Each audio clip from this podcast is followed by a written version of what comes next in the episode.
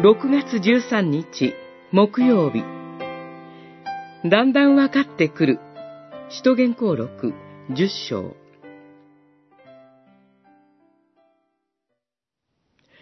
そこでペトロは口を開きこう言った。神は人を分け隔てなさらないことがよくわかりました。どんな国の人でも神を恐れて正しいことを行う人は神に受け入れられるのです。十章三十四節三十五節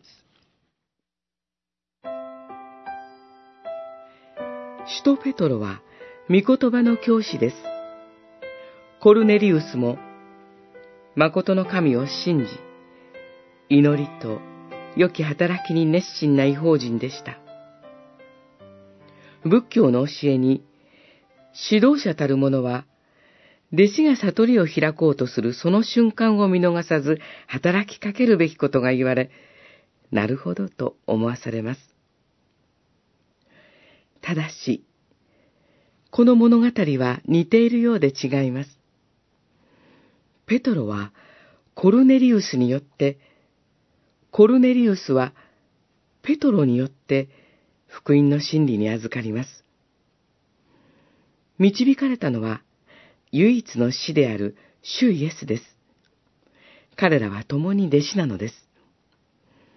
確かに、ペトロはよくわかりましたと告白します。しかし、正確には、分かってきましたということです。神を十分に分からせるためにこそ、人生と教会が与えられます。信仰の成長は、時に劇的ですが、基本的には全身的です。唯一の死と、弟子たちと共に謙虚に歩みましょう。私たちは今日、誰と出会うでしょうかもしかしたら、その未信者との出会いによって、私たちの神理解が深められ、広げられるかもしれません。同時に、彼を救いに導く福音の言葉を他でもない私が語るように導かれるかもしれません。